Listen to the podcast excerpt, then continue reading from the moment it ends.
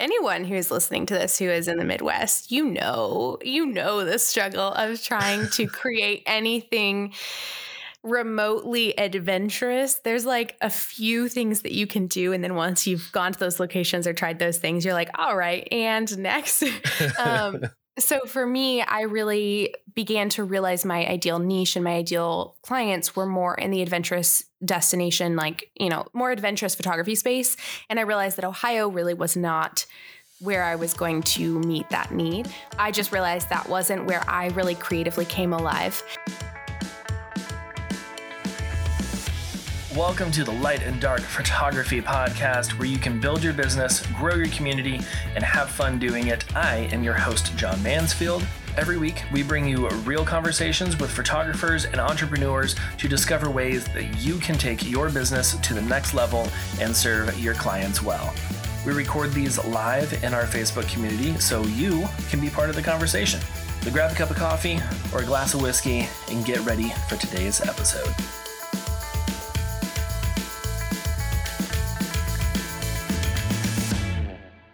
Have you ever dreamed of traveling the world as a photographer? Those far-off destinations with amazing landscapes and the most adventurous clients? Yes, of course, me too. I feel like every photographer that I've ever talked to has wanted to do that. Well, today my guest is Evie McLeod. She is going to walk through how she got started as a destination and traveling photographer while living in Ohio. And while Ohio is for lovers, it isn't the most destination location. Anyone else listen to Hawthorne Heights back in the day? Just me? Okay, that's cool. Evie is a destination and elopement photographer, a business coach, educator, and podcast host of the Heart and Hustle podcast with her bestie and our friend of the show, Lindsay Roman, who you have heard from in episode 76. If you haven't listened to that, cue that up next because it's a great episode. Evie is a serial entrepreneur with her sustainable swimsuit business, Evie Swim, and a few other forms of income too. Today, Evie and I talk about how you can become a traveling photographer. So break out the notepad because Evie's got some fire tips for you today. Evie, how are you? I am good. I am honored to be on here today. This is a privilege and a joy. So I'm excited to get chatting and talk all the things. Sweet. Yeah, it is. It is an honor and a joy to have you here. I'm excited. We were chatting a little bit before recording. It's been a morning. So this is like a nice, I can sit down. I've got my water. Yes. I've got my chai. I'm like, cool. I can relax, just chat with photography friends. Yes. I'm excited. Yeah. Yeah. Okay. So give us a little background into you, all the different hats that you wear. What does Evie do? Yes. So I will try to keep this pretty brief. If you have follow-up questions, feel free to just throw them in there, or anyone, who has questions. But I started out in my entrepreneurial journey as a photographer when I was about, I would say I started my business with photography when I was around 17 or 18. I really got into it when I was about 15. So I shot a bunch. I shot family and friends, did senior portraits and stuff for friends and family. But, I didn't see that going into a career. And then eventually, plot twist later. Don't we love those in life? It's just big plot twist. We're like, I didn't see this coming. Wait, this is not what I was planning at 17. For sure. So I had a big plot twist moment. And I ended up getting into photography full time, turned that from, mostly just like a little hobby business. I did a few shoots, couple weddings a year, into a multi-6-figure business within about a year and a half, which was crazy. So I went from photography then, as I grew and scaled my business and loving everything that I was doing, traveling all around the world, doing destination weddings, destination couples, adventure sessions, all of it. I began to get a lot of questions on how I was doing all of it and how, I had grown and scaled that quickly to that level and just different things. And I really wanted to help other photographers doing the same. So I began getting into a little bit of education. it kind of happened. I kind of fell into it. Like right. I wasn't in my photography journey like, oh, now the next step is going to be education. It was more of just, I see other photographers, you know, struggling or having questions or wanting to, you know, figure this out. And I want to help, which was crazy to see where it is now. But I called up my best friend. At one point I'd been doing a lot of takeovers, a lot of Instagram lives, a lot of trainings. And it was just like the questions and the people wanting answers was just so overwhelming that I called up a girl that I knew from Instagram. And I was like, hey, I want to host a photography workshop and I really want to do it with you. And we had only met in person once. We'd followed each other on Instagram for like 4 or 5 years. And she was like, what? No way. Absolutely not. We don't even have, you know, enough followers yet. You know, this is crazy. Fast forward, we started a workshop. Her name is Lindsay Roman, and we became business partners and now have a whole education brand with courses and conferences and workshops and resources and a digital shop and podcasts and all of that. So from there, I just had the entrepreneurial bug just fully bitten. Like I was gone, and I decided I wanted to start another company, another brand. And I worked for a couple of years on the back end. And last year just launched a, sustainable, ethical swimwear company for active women to help women feel confident and excited to get outside and live their best lives. So I have that. And then my husband and I have a couple of back end, more like passive revenue streams as well. So between my husband and I, we have like 6 LLCs and 6 companies. Me personally, I have my hand in only 4, but I love all the business things and I love photography still, but I also just love business and helping other entrepreneurs love their businesses as well. Oh yeah. That's awesome. It's funny that y'all have like so many things, like yeah. different companies and all that.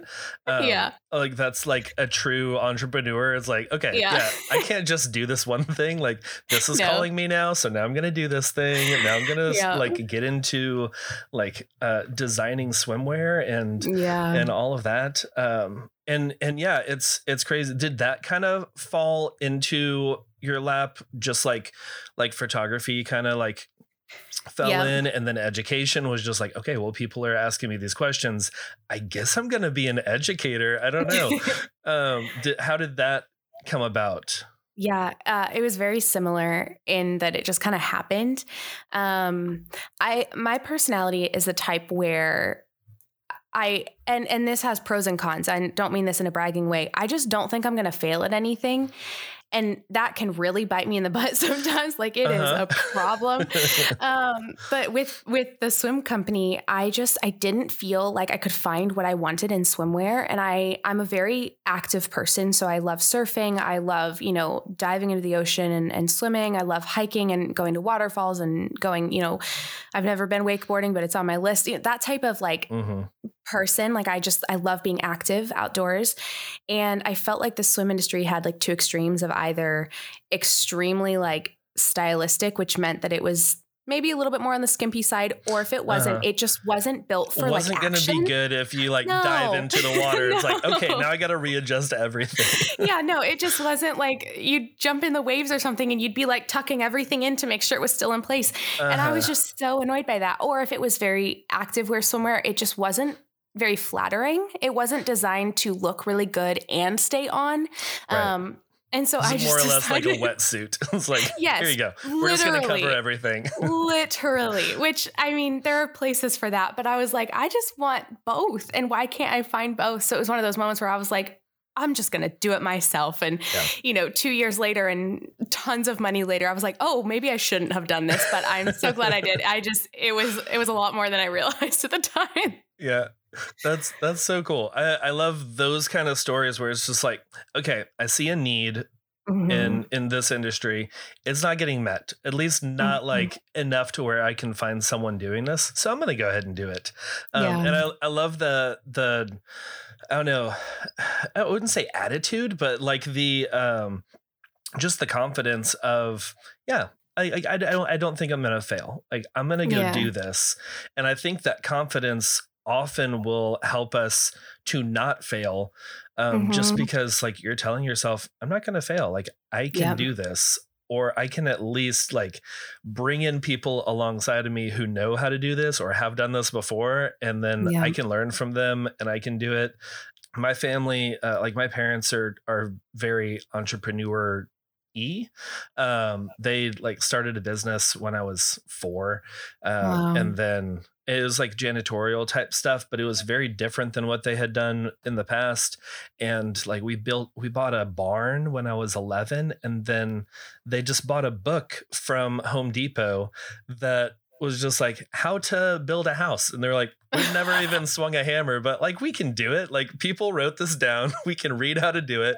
We can turn this thing into a house. And, and that's exactly what they did. And my brother and I, like, we learned how to do a lot of that stuff as kids. But like that kind of attitude, that viewpoint and mindset going forward of just like, I don't know everything about photography, but there are other people who do. I can learn from them. And I have the confidence that I can retain that information.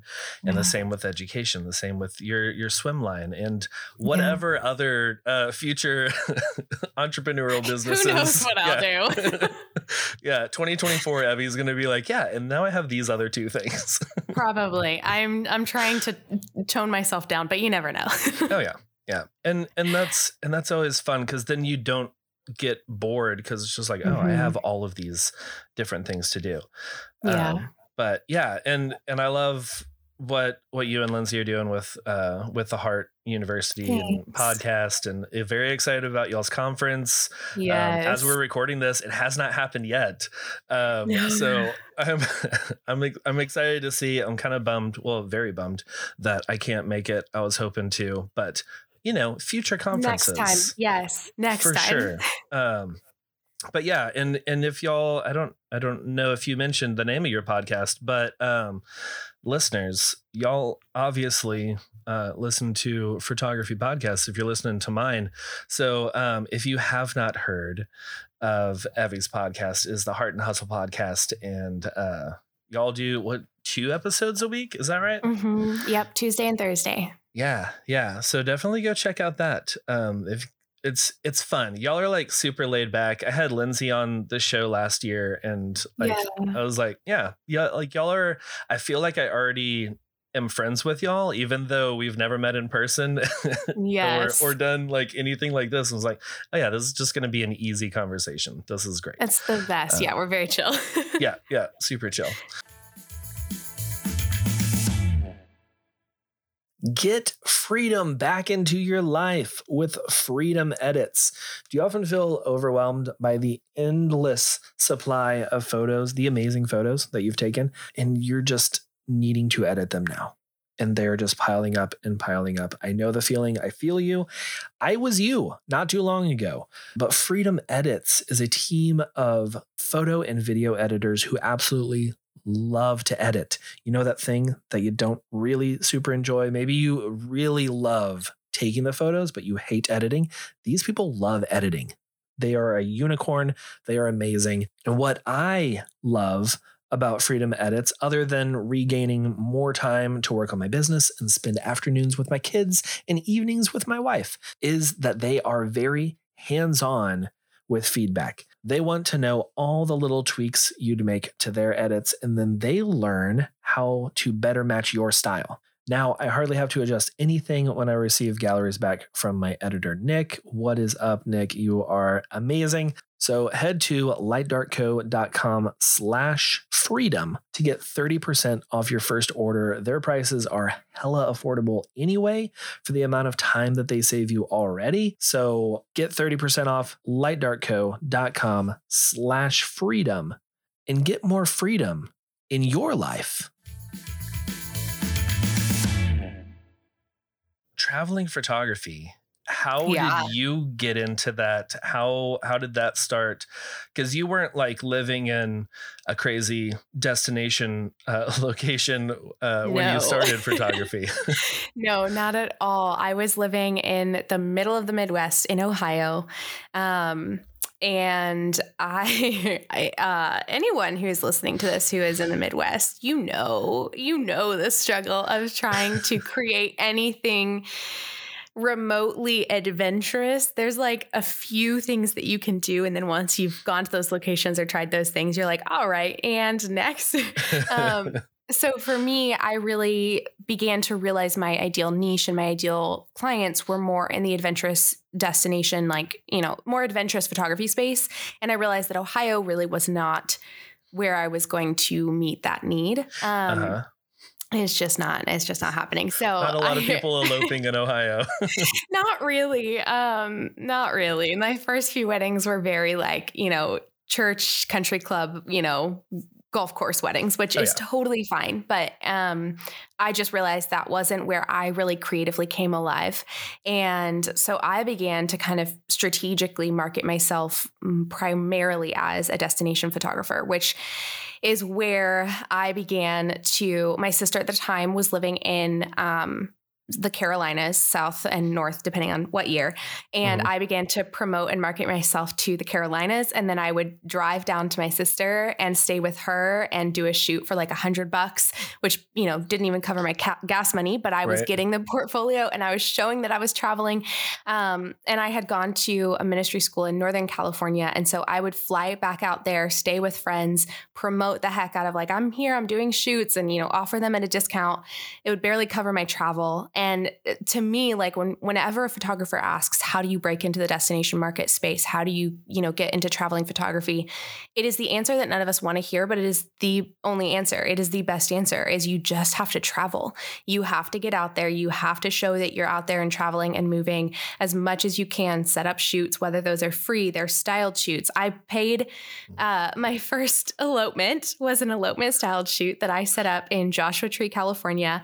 And I had a couple of photographers come and shoot with me, and they paid like $100 or $200 or whatever for the portfolio as well. So that helped cover some of my expenses. But I mean, I forked out several $100 for all of the expenses for that and the travel and everything. But I just wanted to show that I was traveling. I wanted to show that I was doing stuff like elopements. And, you know, it's, you can't just sit back and hope that that portfolio and those clients come to you. You have to go out and get them. And typically that means traveling, styled shoots, discounted shoots, free shoots, like whatever you can do to show that in your portfolio.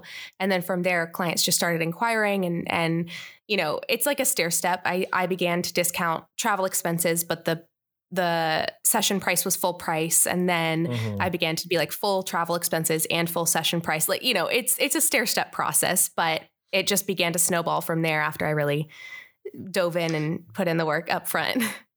Yeah. Yeah. Like that. And that's so important. Like you have to put in the work first. Yeah. Like you could have changed your Instagram bio and like the header on your website to destination wedding photographer or elopement photographer. But if you're still just shooting Midwest weddings and everything looks like you live in Ohio, like, If I was like for couples who are on Google searching and they like going website to website, they're like, okay, this one looks different. Not exactly the vibe that we were going for a destination photographer. It doesn't quite line up with what they're saying. Yeah. And like that can go with any genre, anything that you're wanting for like your next step in photography. You know, if you really love those country club weddings, but you've never shot at a country club, like go set up a styled shoot or talk to them. You know, I think a lot of times we are like, man, I really want to do this. I hope that like falls in my lap. Yes. Yeah, I hope this comes to me. I'm just going to put it out into the universe. And knocks on the door with a shiny bow and like, hey, Evie, here you go. This is your next step. But, but so many times we have to get out there. Yeah. We have to go start doing those things. I know I was a very different genre of photographer, or not genre, but like my style was very different in the early years because I was just following whatever was trendy and doing whatever. I was like, cool, I will be bright and airy because everyone around here is bright and airy and that's what's selling. But like as I grew, I was like, oh no, I'm a little bit more on the dark side, a little bit more moody. I love like silhouettes and rich colors and all of those. And then But I didn't have any of that in my portfolio. So I had to do the same thing where I was like, all right, cool. I'm going to do like a free shoot for just like I called up one of my couples and I was like, hey, I know y'all really had fun on your engagement session. You want to do another one? I love it. And then I just like shot all like different locations with them. But like that's even something that you could do is like call up couples that are already booked with you and be like, hey, if you want a road trip, like we hit it off, like we're good, we already feel like friends, like let's road trip out to Joshua Tree or something, or you know, some local area that looks destination-y, and start doing that. So like that action is so important, and I love that. How long, I know that this is going to be different for everyone, but like how often were you able to do that? Going these different places. I'm trying to remember because it was quite a few years ago. Yeah. I think I was trying to go out somewhere at least every like 2 to 3 months. At that time, I was shooting. I think I had like 5 weddings booked that year, or 6 of my own, and I was second shooting a ton as well. Mm-hmm. So any weekend or weekday that I was not shooting, I was trying to plan a trip somewhere, road tripping, asking friends to go somewhere. But I would say I did about 4 or 5 trips that year to show myself as really like out there traveling, shooting, doing other things. And I did a couple shoots in each location as well. So it was like 5 trips, 10 shoots, that sort of thing. And that just really set like the tone for my brand. And then people began asking me and I would give them discounts and be like, yes, I'll be there, pay full session price, and I'll cover half of my travel expenses, you know, type of thing. So it's, do what you can. Yeah, exactly. And then like once you had some of that portfolio, what were you doing with that? Or what do you suggest for people if they're like, hey, I'm just going to at least do one trip this year. I want to start getting into traveling, destination type stuff. What should they do with those photos, that new portfolio?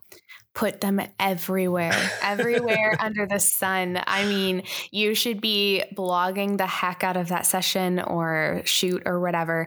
You should be blasting that all over Pinterest. You should be putting it all over your social media. I think something too that people don't realize is it's not just about the final photos. So don't just go on a trip and 2 weeks later be like, oh, by the way, I went here. Here are the final photos. You should be showing the entire process of that trip. You should be blogging. If you have any sort of personal brand, you should be blogging like, you know, 5 of our favorite places that we went to in Joshua Tree, and have a blog post of like you guys with, you know, it can be iPhone photos. It doesn't have to be crazy special or anything, but just you as a traveler, as well as the work of you as a traveling photographer. You should be Instagram storying it. You should be posting, you know, photos of you in that location, as well as your couples in that location. Like it needs to go everywhere you can possibly think of, and showcasing your work, your travel abilities, your desire to travel, all of it. And, I would recommend changing, you know, your Instagram bio, your hashtag strategy, your Reels strategy, your website, you know, SEO, like things like that.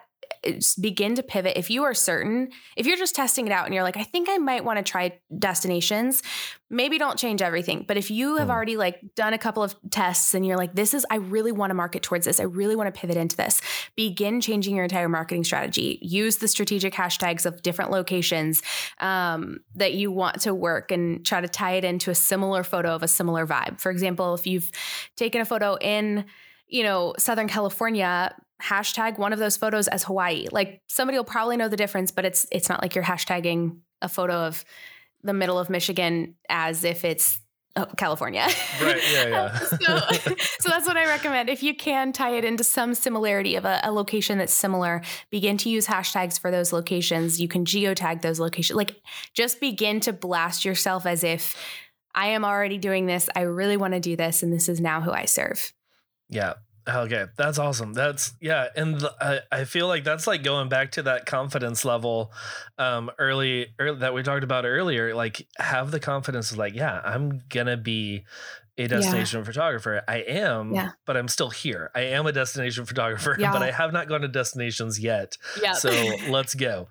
And and I think like that's one thing that I think that you do really well is show up and like show your face.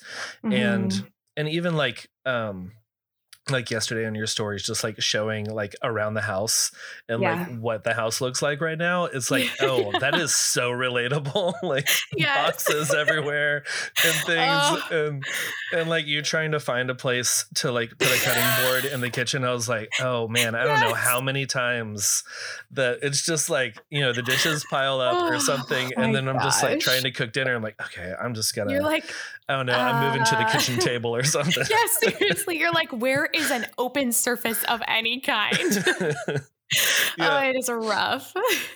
And like showing up like that really, it builds connection with people and showing behind the scenes. You don't have to stay at the nicest, craziest Airbnbs with the infinity pools and all that. Like that's cool if you want to do that. But you know, when you're paying on your own dime or even whenever other people are paying, you're probably not going to be there. But like even just showing, I remember, where was it? Oh, it was, okay, this is funny. So mutual friend of the show, Brady Clayton. Yes. He also does this kind of stuff. And I think it was for your wedding whenever they were staying in like this motel or something. Yes. And it was so like so bad. And it was like any old motel that you see on the side of the road for like $35 a night or something. Oh my gosh. And he did this video that was like a MTV Cribs type deal, just like, let me show you where we're staying, and just went through, and it was all like the most basic everything. It was like almost sketch. Yes.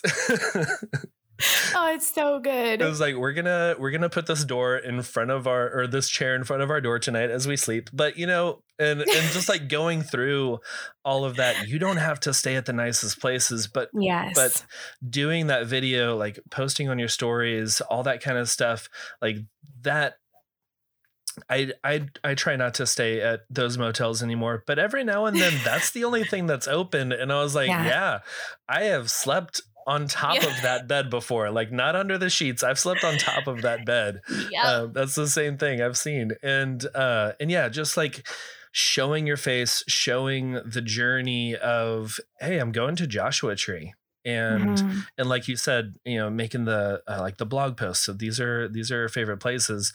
What I love to do is anytime that I'm going somewhere that I haven't been, or even whenever I'm going somewhere that I have been, I'll just ask like, hey, I'm going to like lower Manhattan. I'm going to be in there in a couple months. What are your favorite places to eat? Where's the good coffee shops? That kind of stuff.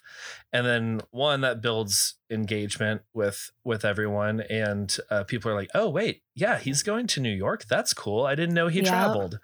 But which is how I ended up booking one in New York a couple of years ago. Cause the guy was like, I saw that you traveled and that you like to travel. Would you go to New York and like photograph my proposal? And I was like, 100%. Yes, you're absolutely. Like, yes. I was like, this will be amazing. I will be there. Yeah. And it was. And I did ask for food recommendations and got an amazing ramen place. So nice. Thank you to Phil Porto for that. Nice.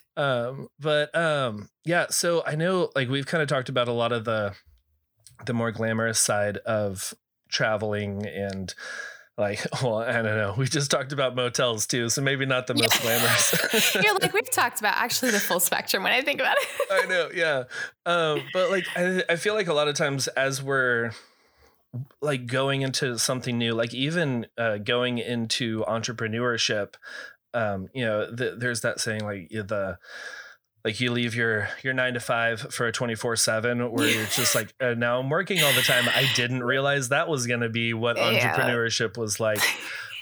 What are some of the, maybe like the dark side of traveling that, you don't, maybe everyone doesn't know about, but it's good to just kind of weigh in there as you're trying to book these places.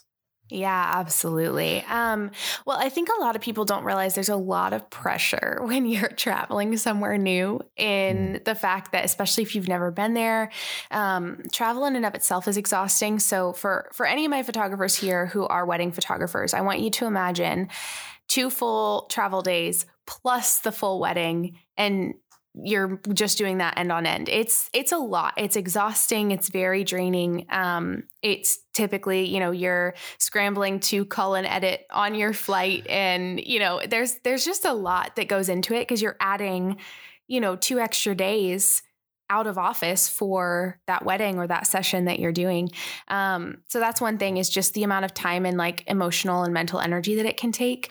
But on top of that, it's the stress of not knowing your location and having to be there early, having to make sure, you have done your research ahead of time, making sure you are there early enough to go and scout and know the location for your couples, and, hoping that nothing goes wrong with travel and nothing's canceled or rescheduled or delayed or, anything like that, especially international, praying nothing goes wrong with customs and borders and anything. So there's just a lot of added stress and pressure that I think it can be, like you said, over glamorized of yes, traveling can be so cool, but it can also be so exhausting and so stressful.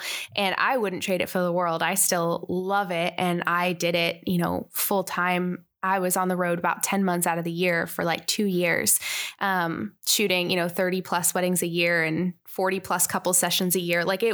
It was crazy. And I loved every minute of it and wouldn't have changed any of that. But I know some photographers who have been destinations, ooh la la, the glamour, the glitz, the beauty. And then they do a few and they're actually, oh, this sucks. I don't like this. Yeah. So there's definitely that aspect of it. I feel like the only other thing is just the amount of money it can take to A, break into it, but B, like I said, you're having 2 extra days out of office to be traveling. And yes, you can do your best to, work on the plane and work from the Uber and, all this stuff, but it takes more time out of your work day and out of your work week and out of your work life. So you have to be willing to put in that extra time to still stay on top of everything. At least that was my experience. Oh yeah. Yeah. And for me, anyone who's like me, I get in a plane. If they have the little drop down screen to where I can watch movies, I'm like, I was planning to work. I was going to edit all of these photos. I was going to be so productive. And now I have to see all what movies are showing. You're like, gosh, dang it. Yeah. I guess I'll be working at the hotel. I don't know. But I think that's really good. I think that's good for people to hear.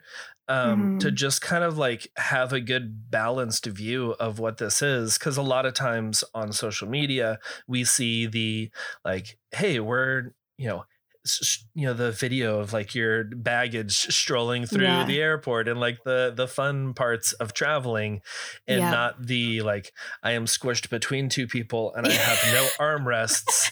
And, and just the not so glamorous side. Plus for me, whenever I started, it was in, 2016, I really started to market more for destinations. And I flew out to California a couple times and did some shoots and stuff on my own dime. And then as I started to book more people, I realized very quickly, oh, wait, like you said, you have those extra travel days around the weddings and around these photo shoots.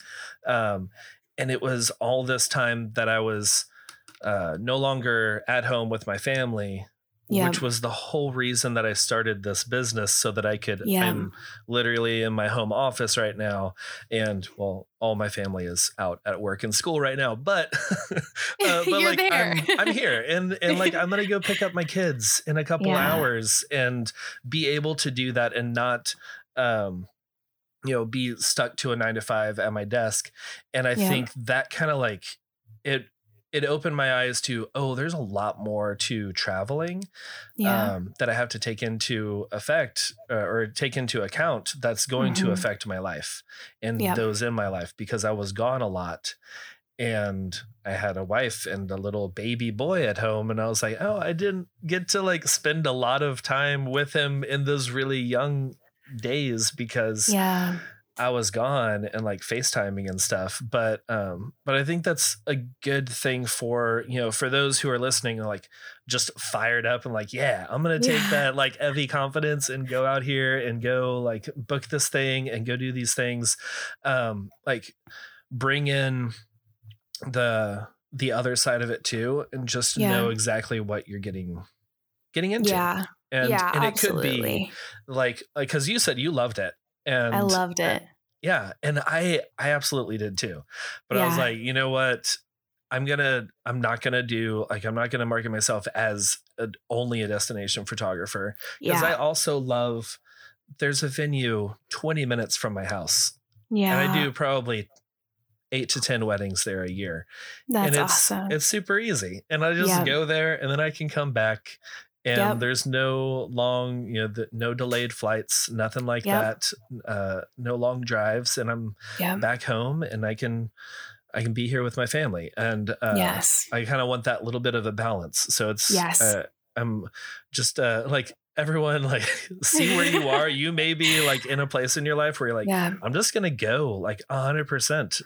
Like, not even have a home base, but I think that's so important for you to recognize, like, and for you to point out the seasons that people can be in. And maybe, I have one of my coaching students is elopement and destination wedding planner, and her husband can work remote. And so she and her husband travel together and they do it. Like they just are constantly on the road and they love it. And that's the sweetest season. So, they have that capacity right now to travel full time and do it together, which I think is so fun. For me, when I was doing destination weddings full time, I was single and had no reason that I could not be on the road for 10 months. I was gone for 4 to 5 months at a time before I would fly back to Ohio for like 3 days and like do my laundry and then head back out. Like it was, like you said, I basically had no home base for over a year and a half. And that was a season that was so good for me and I loved it. And then my husband, who was then my boyfriend at the time, really began to get serious and I was like, man, I just don't love leaving you, every other day for a week and a half. It was just like I would come home for a day, be gone for a week, come home for 2 days, be gone for 2 weeks. I was like, I am not loving this the way that I used to. And it was 2 years of like, I had no reason not to love it. And it was amazing. And now I'm in a season of, I still shoot destination weddings and elopements, but I take like 3 to 5 a year. That's it.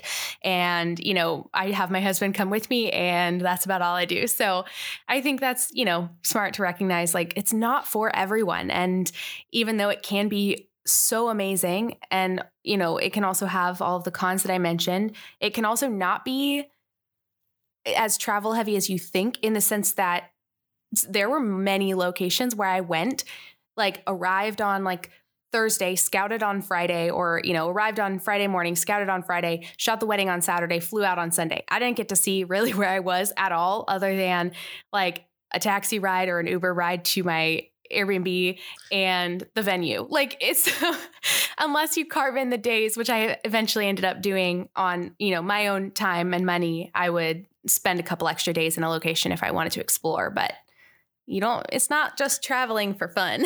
Exactly. Yeah. Yeah. Like I had a Pittsburgh wedding and it was just like that. Like I went there, scouted the day before, then shot the wedding and left like the morning after the wedding. Yeah. So I was like, I did not get a Pittsburgh experience at all. You're like do I mark Pittsburgh off on somewhere I've been or not? I don't know. Yeah, like, I mean, I did set foot outside the airport, but I only went over one bridge, so I don't even know if that counts.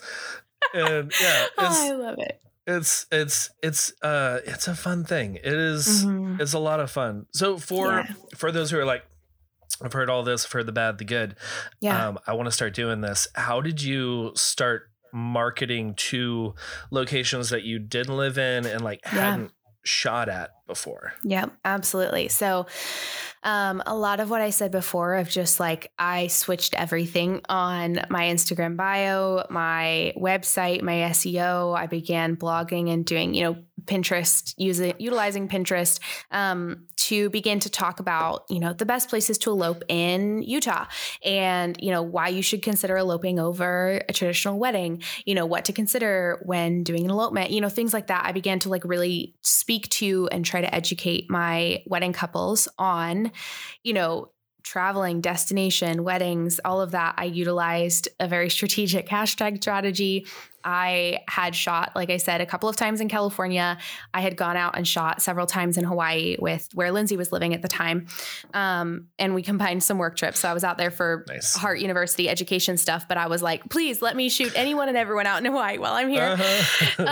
So being very strategic, and I did several discounted shoots out there and then just began blasting those shoots and marketing them as like, not marketing them as, but I would like post a Hawaii photo on my Instagram and like hashtag it as like Bali and then geotag Bali. Like, you know, like I was being very strategic of like, what does this look like somewhere in the world that's not Hawaii? Because I want to market also to that location and for people to be like searching for, you know, cool spots in Bali and find my photo and be like, dang, photographer, love it. Let's, you know, hire them for this thing. So I just began, like everything was switched in my website, my social, my marketing. And I began to just like shoot, like I said, traveling as much as I could and just blasting it everywhere, both my travels as well as the final work. And then clients just started seeing and loving what I was doing and reaching out, inquiring for whatever location that I hadn't even been to. So it was fun, but you have to put in the work up front. That I will say that. Oh yeah. Yeah. Like just you mentioning like all of the posting and like hashtag research and like all the pinning in Pinterest. Like there's a lot that goes into, you can't just like go out there and shoot and be like, I shared on my stories that like I did say that I want to go to Bali. Why isn't someone hiring me? Yeah. But yeah, no. And I love the, I used to be against this. But because I was like, no, this is like dishonest and lying and like, you know, posting like a Hawaii photo and then geotagging Bali. But, you know, you're not like saying like this was an amazing trip in Bali with this couple and and all that. It's just like this kind of looks like it. And this is a marketing strategy. Yeah. Like it's not one of those, you know, where you're like, you know, call to action to this blog of like the best 5 venues in this area when it's like where I took these photos on the opposite side of the world. Yeah. So be mindful of like, are there any, recognizable landmarks in the background? Yes. For these, but yeah. Okay. I like all of that. That's so good. Any last kind of steps, summary, whatever, for those who are wanting to really like get into this, set aside some time tomorrow to start working through their strategy? I love that you mentioned earlier, John, of, you know, showing up as a person, because I think that's one of the biggest factors in trying to break into the destination space is, you know, why is a client going to book you over somebody else specifically when they're having to pay much more money to fly you and, you know, travel you all the way out there? Why would they pick you over somebody else? Why would they pick, you know, me, this rinky dink little photographer from Ohio, over a local photographer who is actually from Hawaii or from Mexico? And the biggest differentiating factor, unless you have the best work in the world and you are up there in like the top 4 photographers in the whole world and everyone just knows, man, that work, like drool over that work, which I don't feel like most of us photographers have. I definitely have never had that type of level of work. Yeah, and I know that. Like I will say that all day long. Like I would say I'm a good photographer. I would not say I am one of the best photographers in the world in any stretch of the imagination. So what I know set me apart and made, you know, clients want to work with me is me. Like people wanted to hang out with me and do shoots with me. They trusted my expertise. They trusted my abilities to, you know, get there on time, to scout, to help them plan this elopement, to, you know, I can't tell you the number of brides I have helped with their hair and makeup on the wedding day, even though I'm not a hair and makeup artist. And I say that, but I'm like, you know, I know how to curl hair. I know how to braid and do like a little, you know, like I I'm there for my clients, and they know that from my social media, from my website, from the, you know, client experience process of inquiry and consultations and all of it. So if you are a photographer listening to this and wanting to break into the destination space and you don't have yourself attached to your brand, I would really encourage thinking strongly of that, because it's going to be the secret sauce, the catalyst, the, you know, the biggest driving factor in really breaking you into that space and setting you apart from the competition. And it does take more work. It does take you showing up in front of your camera and showing up in stories and posting photos of yourself in your feed here and there and, you know, blogging personal life stuff that's going on for you, but it will be worth it. Your clients will love you for you and your work. And you will have people who are willing to pay anything to get you to them, regardless of, you know, there's another photographer up the street that would save them $2,000 in travel expenses, but they're like, no, right. no, I want you. So that's the only other thing that I would say in destination wedding photography and all of it is just, if you really want to make it and make it as easy as you can, having a personal brand is going to really take you up quite a few steps very quickly. Oh. 100% agree with you on that. And yeah. And even like not even for destination work, but just in town. Yeah. Like I've shared this story before on the podcast, but I had a couple, they were like between me and another photographer. They didn't tell me that, but they were like on their side, they were between the two of us, and they were just like going through our websites, our portfolios, and they're like, they're both amazing. Like, we like both of them. And they saw on my About Me page that I said that I'm the owner and the assistant to the regional manager of All Heart Photography. And they were like, we love The Office. That's great. We're going to go with him. Like, that'll be amazing. We'll be like-minded. We know his humor. Like, that'll be good to have him around. And they were like both comedians getting married. And it was a hilarious so wedding. Good. It was so good. But like that little bit. Yeah. I didn't put that on there being like, people are probably going to book me because of this. I was like, this is me. Like I'm a huge Office fan, and yeah, I'm going to put that on. Cause I was like, I don't want to be like owner/lead photographer. I was like, no, owner/ assistant to the regional manager. I love that. I love that you were just like, this made me laugh. So I'm going to put this on here. Yeah. And it was a standout factor to your clients. Like, that's huge. Yeah. They said like, they read that and then immediately emailed me and they're like, okay, cool. Send over the invoice. We're good. So good. I love that. Yeah. Awesome. Okay. Abby, this has been amazing. I've loved this conversation. So many good tips and strategies for getting out there and starting to travel and market yourself in that way. Before we wrap up, and you can give, Instagram, all those different things where people can find you. I do a little part of the show where I talk about what we're loving this week. It could be anything from, you know, a new movie or TV show, smoothie, book, whatever. What are you loving? Yes. It's going to sound so weird. The first thing that came to my mind is a new like morning drink. It's like a latte, but there's no coffee in it. It's like a vanilla latte. Okay. It's going to sound, I'm going to spill it all. It sounds really weird. Okay. It is a raw egg yolk mixed with sugar. You like whisk it with sugar, and then you put hot milk inside, like collagen powder and vanilla. It's called a vanilla cloud drink. It is the most delicious thing. And it's so good for like your hormones and your metabolism, which is something that I'm nerding out on in my life right now. But it is the most delicious thing in the whole world. And I just had one this morning after like a few days of moving chaos where I wasn't able to make one. And I was like, oh gosh, this just like makes me so happy. So it literally my latest obsession is a raw egg yolk drink, in case you were wondering.